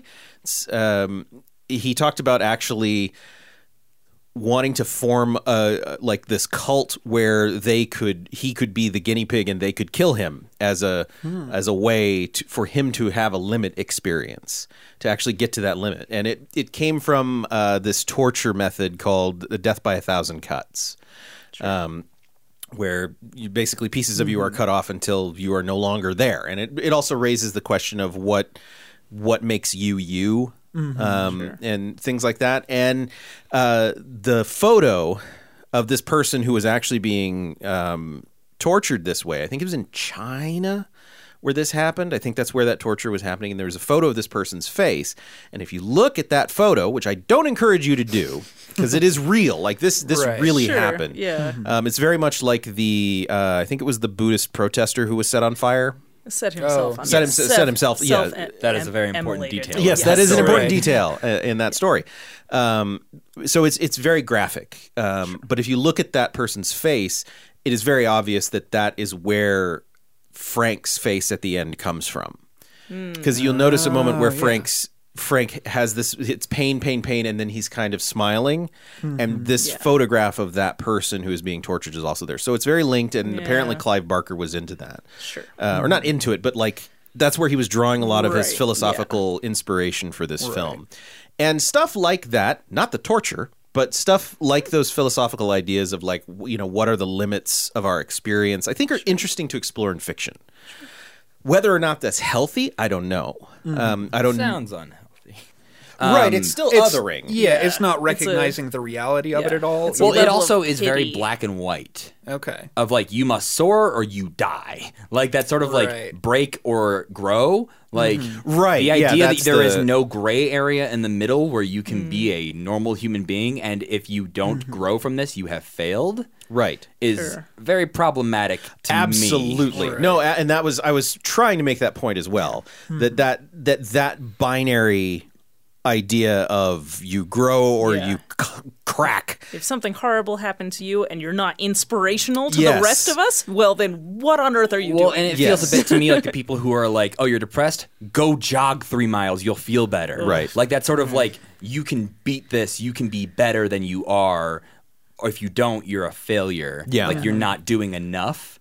Like that's what that feels like to me, and it like I think I, I can see that to a certain degree. I think the the pushing the boundaries of taboo, the pushing the boundaries of um, because like everything uh, about this film is is is, is linking to taboos, Sure. and everything, and, and that in it in and of itself is sort of a limit experience um, hmm. in in what it's doing. And like I said, I'm not an expert on this. I have always found that kind of fascinating, and that's about as far as I can go. So for me, the sequels, it's always interesting to see that. Unfortunately for me, I think the sequels get more into like it's about punishment. sure. Um, and so Oh, yeah. Pinhead becomes the arbiter of punishment and things like that. And I'm like, eh, well, that's an uninteresting. See, yeah, because that's, I guess that's how I can see where this would go off the rails and not be good. Because to me, the interesting part of the Cenobites as villains, or like, is I mean, that they're not necessarily villains; they're mm-hmm. almost a force of nature. No, more they than just anything. exist. Yeah. Exactly, Yeah. and that to me is, I think that's why connected with Prometheus the way I did. Right. Is this idea that there is something out there with a knowledge or information or whatever beyond human experience that our minds are not capable of truly processing or cosmic like- horror. yeah cosmic horror that's Yeah. exactly it like one of my favorite books is john dies at the end for that reason Mm-hmm. i mean because it's just this oh or or playing the arkham games with you it's No, like it's i love that- Lovecraft. yeah That is that is pure love, and there's a lot. Right. They, uh, in the sequels, they do borrow from Lovecraft. Okay. they try to link those. Yeah, and, but um, my my fear going forward with these, or like not fear necessarily. it's fair to have Yeah, fear. but like, but that's the thing is it's because he's lived through Highlander. He Yeah. knows. right. But because these uh, like the production and wardrobe design of everything is so amazing, like the just yeah, uh, like it's very that- iconic. Oh, the Chatterer. Chatterer Holy guy? shit! yeah. Chatterer Is is, a- badass. Yeah. That's It's and I good. love that. It's like it's like the Eraserhead baby grew up. Oh my God, you're right. He's got so big. but I don't want to know how it got that way. I want it to Oh, yeah. exist, and I want it to like that thing to exist, and I don't want to Yeah, like Hellraiser try to 3 is gonna upset you. See, and that's Yeah. I also want to stoke even some fear just- because apparently one of these takes place in space. Yeah, and one of them is because of an MMORPG. Yeah. Well, the one thing because I was looking at Wikipedia today and I saw I was reading the summary for Pinhead, and I was looking in, and apparently one of the sequels talks about how he was a human in like World Oh, War One and stuff. And I'm like, that's exactly what I don't want. I oh. do not want. I want this motherfucker who looks like he inspired Marilyn Manson and The Matrix to just exist. Yeah. Yeah. And I want him to yes, exist I in a way that just humans have don't. appeared, or he Yes. has just existed Yeah. for all time. No, Right. And like one thing I hadn't really thought about is this is for all the new stuff in it. It's also very much a it's a beat the devil. Yeah. Yeah, because it's like getting the box is kind of like signing a contract, and you get something, but then your soul is rent apart. Um, Tear your yeah, soul. exactly. Also, the rules in this movie are the most annoying thing because they don't even abide by their own Yeah. rules. but it's but it's also like beating devil. You can make a deal because she makes a deal. But they And- go back on it. That's my part that I'm really They're a annoyed little slippery by. about it. To- yeah, yeah, to I be can- fair, they were like, man, Yeah. maybe. But that it's so that, like I, I would love it if they were like clear cut like we are willing to make these Yeah, yeah, deals yeah. because it's like okay Frank escaped them. They don't really know that at the time, so no one They, the they're who's not ever doing security their books too good. Yeah, no. security in hell is lax. That was one of my uh, favorite moments yeah. as, Yeah. A, as watching a bad movie when he goes, "No one escapes us." Well, Frank did. Maybe one person. Yeah, well, Definitely only one for sure. heart was not hellbound well enough. The rest of the people? Are they still there? Jerry, um, the security guard, is going to hear about this. But yeah, like because she confronts them with Yeah. that moment of like, my uncle Frank escaped you. Mm-hmm. Yeah. Like, please don't kill me. And they're like, okay, well, bring us Frank. Yeah. Let us hear we'll it from his lips, it. and then maybe. And so she does that, Mm-hmm. and there's not even a moment where we don't get like a big moment of yay you did it and they're like cool we'll leave now and then they decide you know what we'd like to take you too it just kind of Yeah. happens it's a weird moment because it feels like it's building to. So to really make this work, let me talk about how I would fix it, and it, it kind of goes into that. Um, I agree with. I have two fixes. One is I agree. I want I I want a little more development of Julie and Frank. Honestly, I, I I'm Yeah. fine following a nasty protagonist.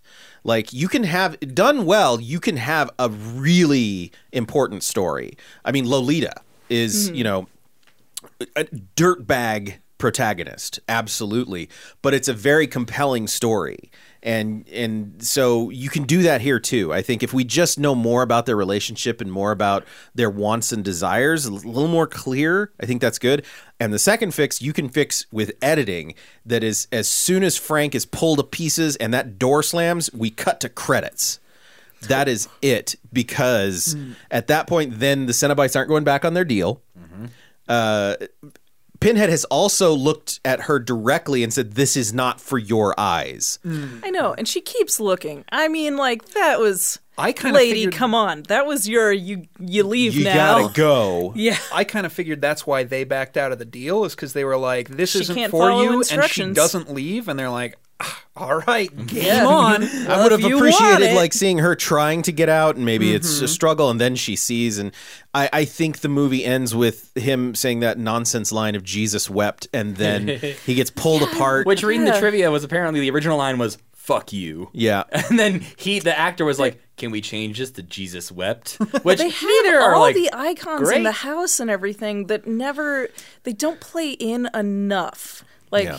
Yeah. why did he have so many statues in the house if Yeah. it doesn't come up again? well also like the hmm. idea that okay so their hell is a different it's not hell, a Christian hell. but yet jesus is exists in this universe so there is Well, christianity Yeah. Okay. Yeah. Yeah. Yeah. So it's like where how I don't like you're raising too many questions about mythology that you're not explaining. That hmm. doesn't bother me, but but that being said, those are my two fixes. I think give me more with the with the the the dastardly couple, mm-hmm. and so I understand more about it, and then uh, cut to credits right as that door slams, and then because then I'm like, what's the sequel gonna be? Mm-hmm. As opposed to the end here, I'm like, mm-hmm. what happened?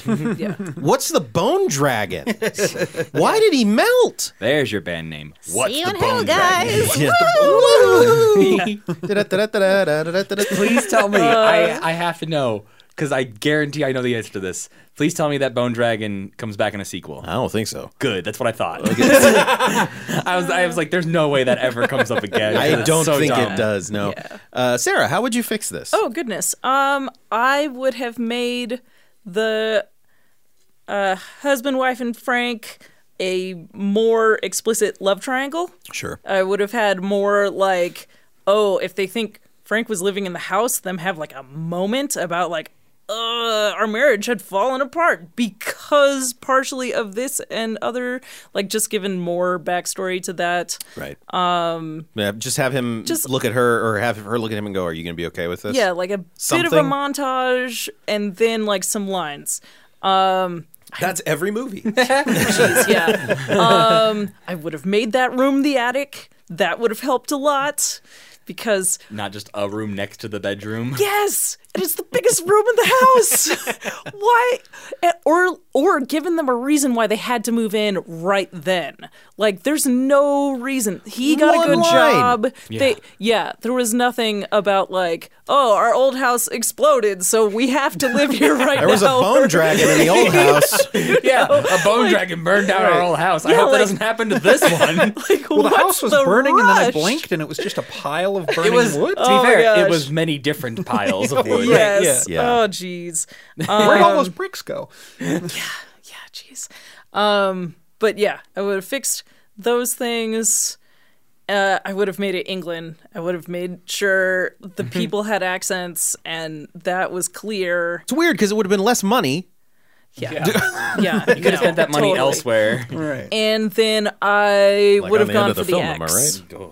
You would have gone what? G- gone for the X. Oh yeah. like it's it's a film that's so much about like extremes of sex and violence Yeah. the fact that it's just R especially a we're trying to get butts in the seats te- American teenagers especially um it like it just cuts it makes it not make as much sense like if if we had seen a little bit more of that like especially the sex if there had been more of that in it then we would have gotten more of the like oh this is pleasure and pain and it i think the whole mythos would have made more sense Like, yeah, they kind of dropped that. Well, and Yeah. it comes off a little bit like if you had like, uh, for instance, like Marilyn Manson being this like he's a he's a, against the man. He's just like this like he's the epitome of like uh, this subculture who's like uh, protesting everything you like kind of thing. And then he goes on a talk show and he's like, those darn people. Uh, he's like, whoa, what? What, what what is this? I thought you were like a badass. He's like, Yeah. dang it, guys. He's like, oh, you're a lot softer than I imagined Yeah. you'd be. And that's kind of like, yeah, like I honestly, my vision of what Pinhead was and what Hellraiser was was much more gruesome Mm. Oh, sure. than what this was because I thought it was gonna be a lot more like body horror type stuff, Yeah. and torturers like kind of stuff. There's a little bit him more alone. of that in the sequels. Um, Sure. uh, Not even really body horror. There's a lot of like, it's another one of the things that they actually just does. get gorier Well, they do get yeah mm, yeah, they do get gorier. Um, but the one of the things that I worked, uh, I've tried to write a couple scripts on. Um, I wish I was a faster writer. I'm very slow. That's my problem. Yeah, I do. I did really well in school. Like in school, Right? yeah. Yeah. Now I'm just sort of like I'd rather lay here on the couch and I'll write tomorrow. Yep. But one of the things that absolutely does frighten me is the idea of permanence. Um, it is one of those things that like I'm afraid to hang pictures on the wall a lot of time because I am. Uh, it, it makes me nervous, and it's like actually over the last couple of years I've done a good job of getting over that. Um, and, but it is one of those things. So like I'm always worried. Like uh, I had a story one time where uh, it was a it was a mystery psychological thriller about a pianist who goes to uh, Oslo, Norway. Um, she's running from something, and at one point she gets embroiled in this. Mystery that's going on and somebody cuts off her fingers. And it, the idea is not not all of her fingers but like on one hand she gets three fingers cut off. And the idea is that like it's not just a horror moment. It's not just the horror of getting the fingers cut off. It's the horror of this person's life is now ever er, er, Yeah. irrever- There goes their is- livelihood. yeah, Yeah. they can no, how they define themselves is now mm-hmm. changed forever. Um That's the kind of thing Mm-hmm. that scares me, and I don't know if it's generational or if it's just me in general. Say, I- how No, was I Doctor think- Strange for you? Yeah, no, that's the that's like Well- time enough at last, right there. That's Yeah. the I can finally read these books. Yes. My glasses. Exactly. And as a kid, I watched a lot of Twilight Zone. yeah, And so that could be where it comes from. But that is also something that they play on in the sequels a bit more. what I want the se- if I was making sequels to Hellraiser, they would be more they would be more Twilight Zone irony. There would be more like needful things, sort of like, oh, here's this box. It's gonna be awesome for a while, pleasurable, and then it'll be too much. Show some of the pleasure.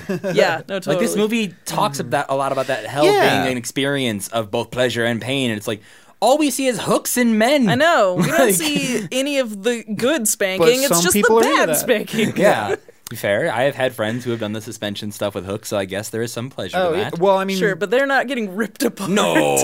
No, but I did read uh, an interview with Clive Barker today where he talked about the inspiration for a lot of the imagery in this film came from him going to an S&M club and seeing people like no drugs, no alcohol, but they were like piercing each other Oh, and sure. like a lot of blood and he was like that was so fascinating to me that they wanted that like that painful experience was pleasurable to them in a way that they didn't want diluted with You also can't be drunk when you're doing that because you bleed way more. right yeah. Yeah. But I think that's that's one way that I think this movie could, totally could have done that and sold that more, and I think that's what they mm-hmm. were going for. Yeah. But the problem is when that is starting to happen to Frank at the beginning, it does not seem like a thing he is enjoying. Right. And because it is not a very common thing in mm-hmm. like society, we as an audience don't watch that and go, I wonder if he's enjoying that. Because Yeah. what we see is he opens this box and he's immediately stabbed with hooks. And he screams out,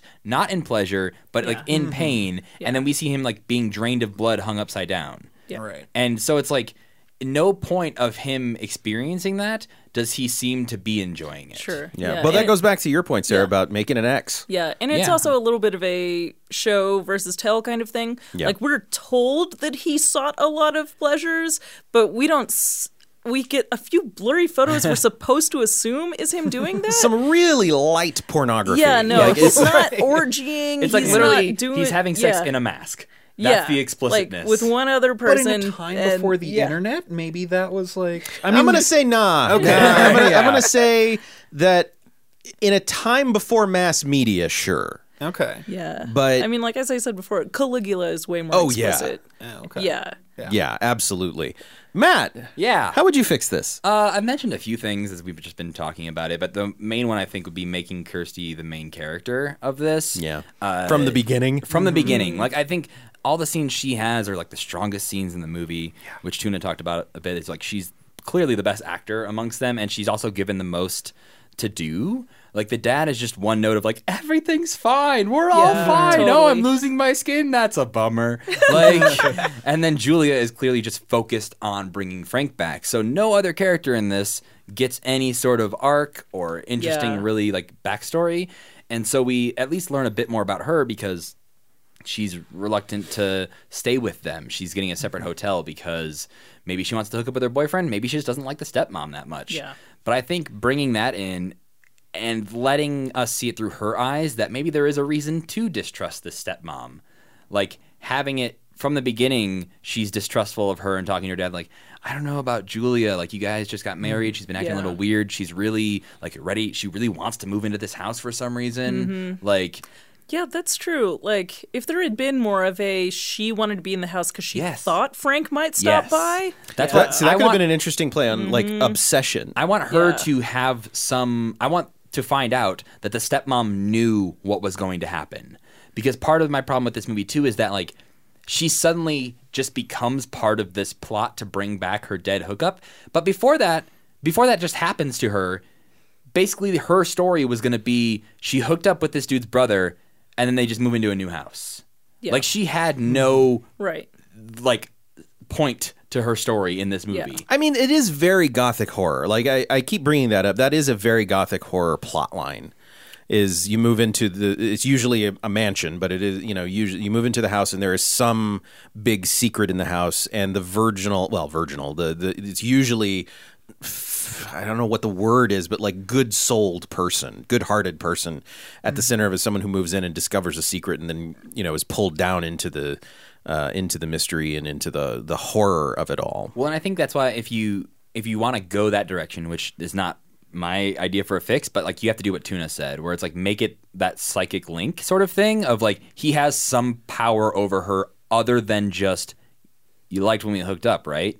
Like there needs to be a little bit more there of like he is blackmailing her or he is going to Yeah. do something to somebody that she actually likes because she doesn't seem like she likes anybody in this film Yeah. except for Frank. Or Right. because he came back from the dead, he has some sort of power and he can like do I'm going to take you back to hell with me if Yeah. you don't bring me back to life or something like that. Like, but I, I would rather have it be that she knows what's going on and she knew about Frank going to this house and then she stopped hearing from him.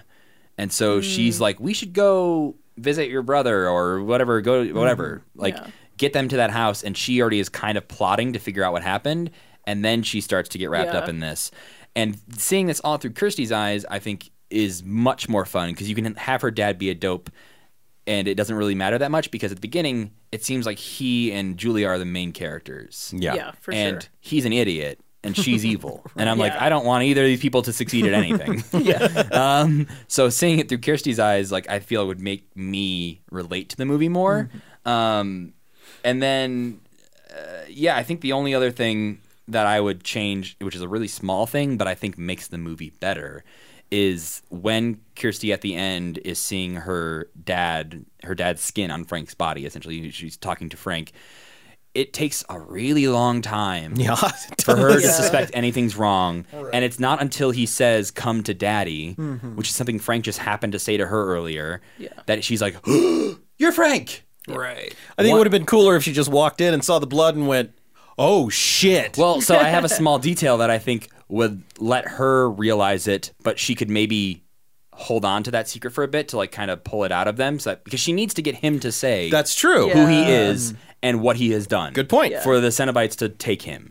So I want her to realize it earlier and then go, okay, I need to fish this out of him to get him to say, mm, sure. which she mm. does, but like really abruptly at the end mm-hmm. when she realizes she's No, kind of that in danger. super compelling. yeah. So Actually, I Like, want her to walk in and see like that there's no bandage on her dad's hand Oh yeah. because he's I had think this he does bandage. have the bandage. But I, that, this is what I want But- to oh, yeah, change. no, like I want like yeah. clearly that's not the biggest wound this skin suit has Yeah, for suffered. sure. I think that would be fine. But sort of like have that be fixed. Have Mm-hmm. the band-aid be gone. And for her to walk in and be like, "Oh, Dad, your hand," and then there's no wound; it's all healed up or whatever, and she's just like, "Okay," and like let there be a few small things like that to tip her off of like, this is maybe not my dad Sure. or something's going on because I think his eyes he's also like wearing contacts or something. His eyes look darker when he is Frank dad Maybe. as opposed to just normal dad. dad. Frank dad. And so I think Yeah. like these are little things that are very noticeable to the audience that it's weird that his daughter wouldn't Yeah. notice about him. it is weird that it takes that long. yeah. Oh, especially because he's got that line, "Enough of this cat and mouse shit," and I was like, "There was cat and mouse shit." Like, Well, Yeah. it's also remember that he's part. behaving was- so Yeah, differently. Like exactly. there is not a chance that is the same man. Right. Uh, and I would also appreciate just giving her the opportunity to set a trap. Yes. Yeah. But yeah, that's my main fixes. Is all Cool. involves making Kirsty the main character mm-hmm. and Yeah. just letting her be a little bit more, be a little bit smarter in the film. Sure. I think having more agency. Yes, Yeah, Yeah. absolutely. absolutely. Tuna, what do you think? Okay, so my plan was originally only two steps, but I've added a third. Nice. which is to like roll with the psychic influence thing that I thought was going on that apparently is not. I like it a lot. Because that yeah. I uh, overall I feel like if this leaned more into cosmic horror than as it is now, like that would be I'm at like 85% on this movie and that would like bring me the rest of the way, I think. Like I I feel like the script could have used another draft just to like clean up how a lot of things interact with each other Sure. Um, especially like that beginning part because Yeah. clearly I, the movie was not clear enough for me. Uh, A movie should not start you off with what? Wait, Yeah, Is totally. that a real estate agent or a Oh, wife? It's not a psychic good way to link. start. but that's the thing is like I I feel like and almost like now that we're sitting here talking about it, I would lean into with Julia almost I I like Matt's idea of following Kirsten Kirsty. Kirsty, Kirsty. through all of this stuff.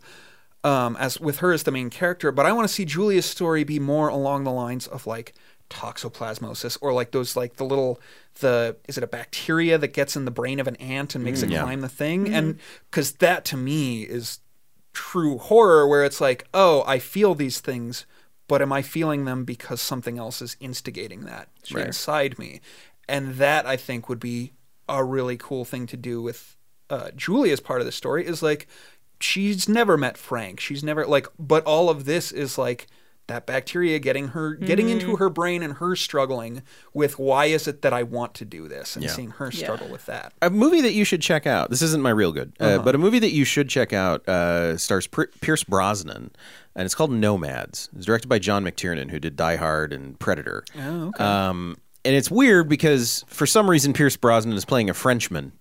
Um, and he has this over the top French accent, but it's supposed to be totally serious. um, but it has a lot of, I think it's an interesting movie and it has a lot of what you're talking about.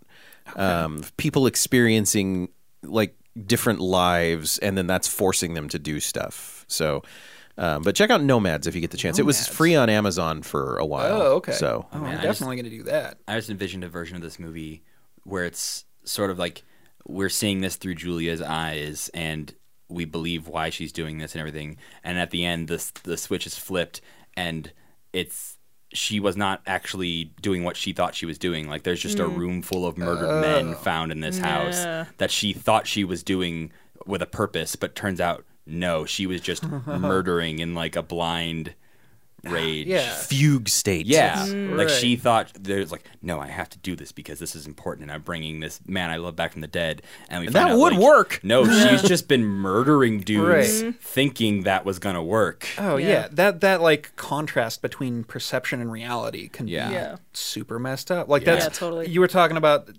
feeling weird about horror movies or like why you don't like that kind of stuff messes with me. Like I watched Twelve Monkeys and I'm like I spent the rest of the day being like. I don't. I can't trust Oh, reality. So I don't what trust is anything. reality? Yeah, Yeah. exactly. And that's Have and that's seen what I get out Tideland? of cosmic horror. What is it? Tideland. Also Speaking free on Terry- Amazon right now. Okay. Speaking of Terry Gilliam Not and sponsored by movies where Amazon. the yeah, right. Amazon just has a really deep roster right now. yeah but i mean that kind of cosmic horror stuff that like you like that's what i want out of this and like Yeah, I agree. with and i think again and and again i want like things to tie in just a little bit better Yeah. like the frank in the beginning and the end like i don't know and almost like bookending bookending it kind of thing like i had an example that i can't remember of oh like like social network does that like not a horror movie but the way that the opening scene where he's sitting in the bar talking to the girl bookends so well with the scene at the end and like and that scene at the beginning sets up so many themes of the movie Well, it's what they tried to do. right yeah They yeah, tried it. They just didn't do it very well. They Right. have So, that show weird. people in a restaurant like, you want a box? Here's your box. Yep. right Yep. and so yeah like but like making that thematically coherent i guess Yeah. and like things like that throughout the film Yeah. and then the last improvement i would make is we talked about this a little bit uh not on the podcast before and i did i ended up listening to the score by young Christopher Young. christopher young I love that score. yeah i listened to that again today and like it's a good score but i read that uh, i read that clive barker originally wanted coil to do the score which sounds amazing to me but i'm going to take that a step further just because like i like coil and whatnot i would have jg Thirlwell who did Foetus like Hmm. Foetus was his band like that i want him to do the score I think this. this back and forth created my favorite exchange possibly that we've ever had on a real bad slack which was where tuna said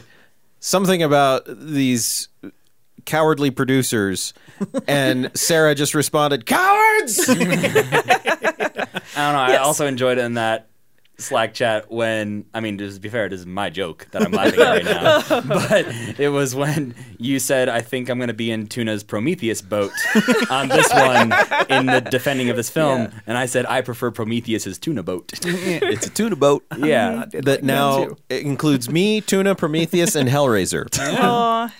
buddy cop movie. it's gonna be a it's gonna be a long journey Oh, I wherever could we're see going Pinhead and the the pilot from Prometheus hanging out. They look Oh, like yeah. weird brothers. Right, and they would we would never understand anything that they talked about. I like the idea of Pinhead being the little annoying brother of the pilot from Prometheus and just being like, uh, my brother's here. He's really into metal these days. and he's just been And like the big jock, older football QB brother. Yeah, he got all these piercings. Mm, he's wearing the leather. oh Yeah. He's so, So- tough. Make that movie, you cowards. right. Yeah, so those those are my fixes uh, Nice. because everything else, like the production design and the cinema, cinematography, I loved it. I love Decay, so oh, there's a was lot of decay going that. on. in oh this, yeah, the visual aspect of this film was extremely my shit. Cool. Interesting because Prometheus, the visual design was my shit. I, I yeah. think that's one of the most beautiful films I've ever seen. Um, okay, well, let's move on to how we would rate this. We all have a different rating system. Sarah, let's start with you and Jazz. Oh, geez. Uh, yeah, I think this is a like good, famous jazz song, but done by a community jazz band. Ooh, yeah, okay. It's like it's still pretty good, but Like, the song it is could good. Be better. yeah, the song's Yeah. good. So you can at least Yes. you can tap your foot along. Yeah, like, yeah. okay. It's like, okay. yeah, no, I like this. I've heard it better, but yeah. It's not one where you go to like the school jazz band and you're like, what song are they even doing? right. Yeah, yeah, It's not that. It's recognizable, but it could have been better. I did what I went to a fair once where uh, Matt knows, I think, enough about me to know that I am at least a passable guitar player. I would say more than passable. Yeah. Okay. Follow Nick on Instagram for some sweet solos. It's real good. My but real good is Nick's Instagram. I got told I needed guitar lessons before I could join this uh, studio band. Well, And I was like, wow, okay. And I got kind of mad and hurt. And I talked to my dad and my brother, and they were like, he said, what? I was like, yeah. And anyway, I then heard that band play. ooh. And I was like, oh my God, they're terrible. I don't know what song they're playing. And then at the oh. end of it, I caught the sound of the trumpet trying to do it. And I was like, they were trying to do In the Mood. Oh no. And if you do In the Mood badly, it's bad. it's really bad. So I dodged a bullet. Yeah, good job. And So, you know, at least there's that. But anyway, Matt, how do you rate this? Uh, oh, wait, we did. Yes, we did finish. Sorry. Sorry. Matt, how do we rate this? You rate this. You, you, Uh, me? you. Do it. Me? Uh, my scale is the possessed mushroom puppet scale of enjoyment. I'm fascinated to know how you much you did or did not enjoy this. I did not. So it gets a solid two out of Ah, five. Poop. Possessed mushroom puppets because I, ugh. It, I just I I nothinged this movie so hard that it did not stick with me that much, and even the bad things weren't bad enough to make me hate it.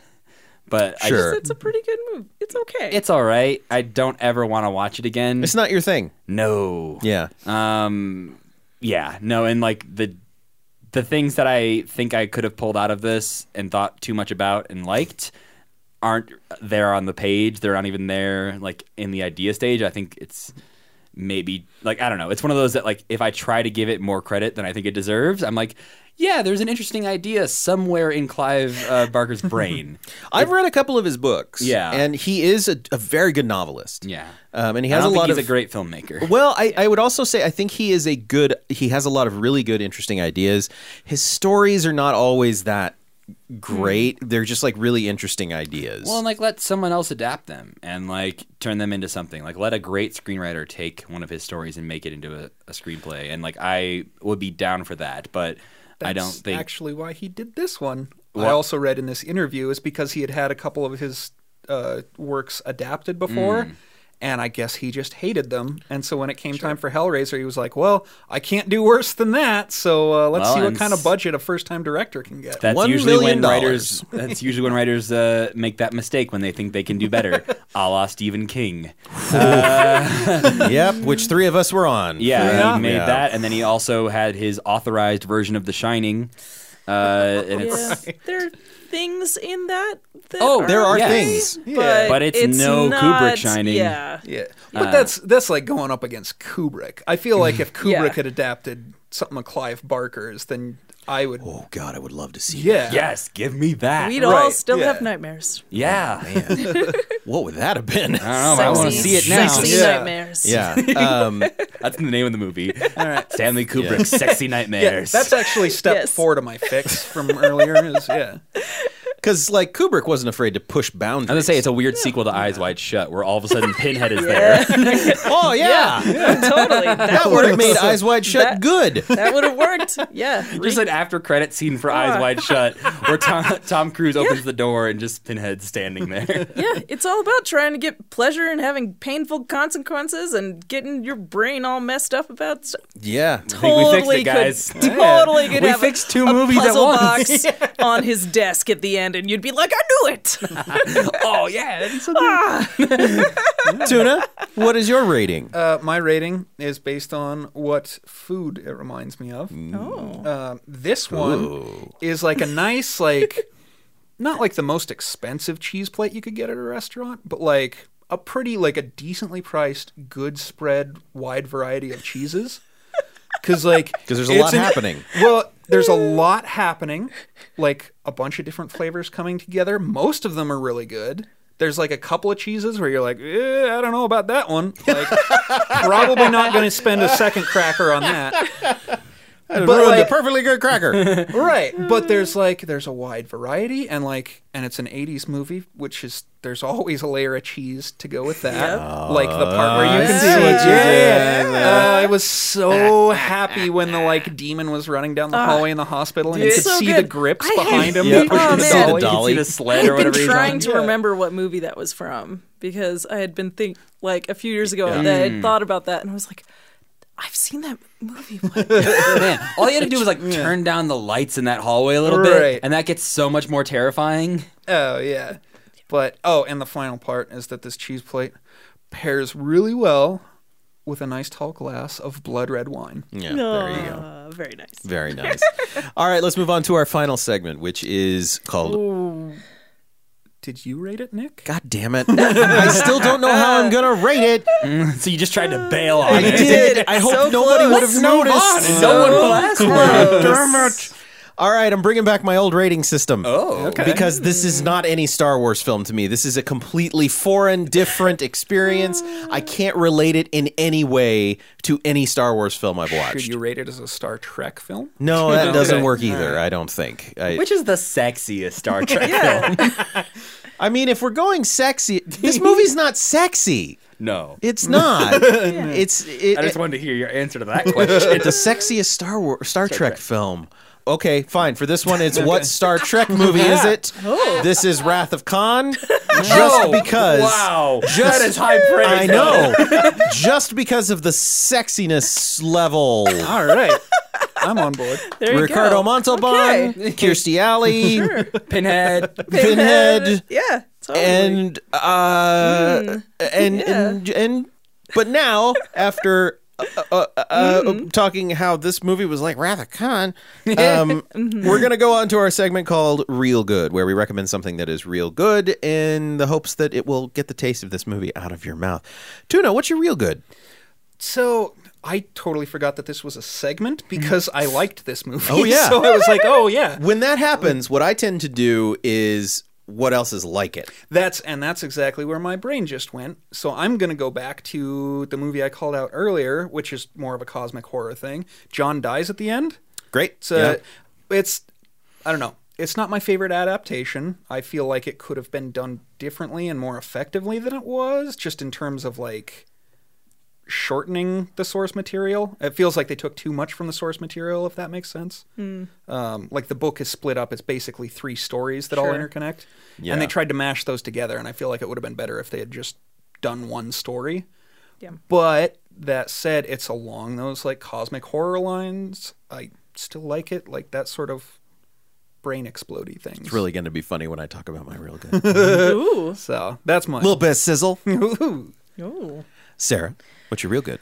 Oh gosh. Um, can I say two? Because I've been debating on which one, and now is that okay? It's not this okay. one's not one of I just. I just hope you don't take mine and, Oh. and Or his. okay. Probably not. Probably not. Uh, I'll start with the one that I, have one. bet neither of you are going to say. Okay. Uh, Dead Ringers. Ooh, Cronenberg. Yeah, if you're gonna go body horror, Fucking I go mean, Cronenberg. Yeah, totally. And it's also it's like it's way more about sex and problems of like how you feel about your body Mm-hmm. and um and then the relationships are so much different because it's about twins and yeah, very like and also gory and weird. Um, That's Cronenberg. Yeah.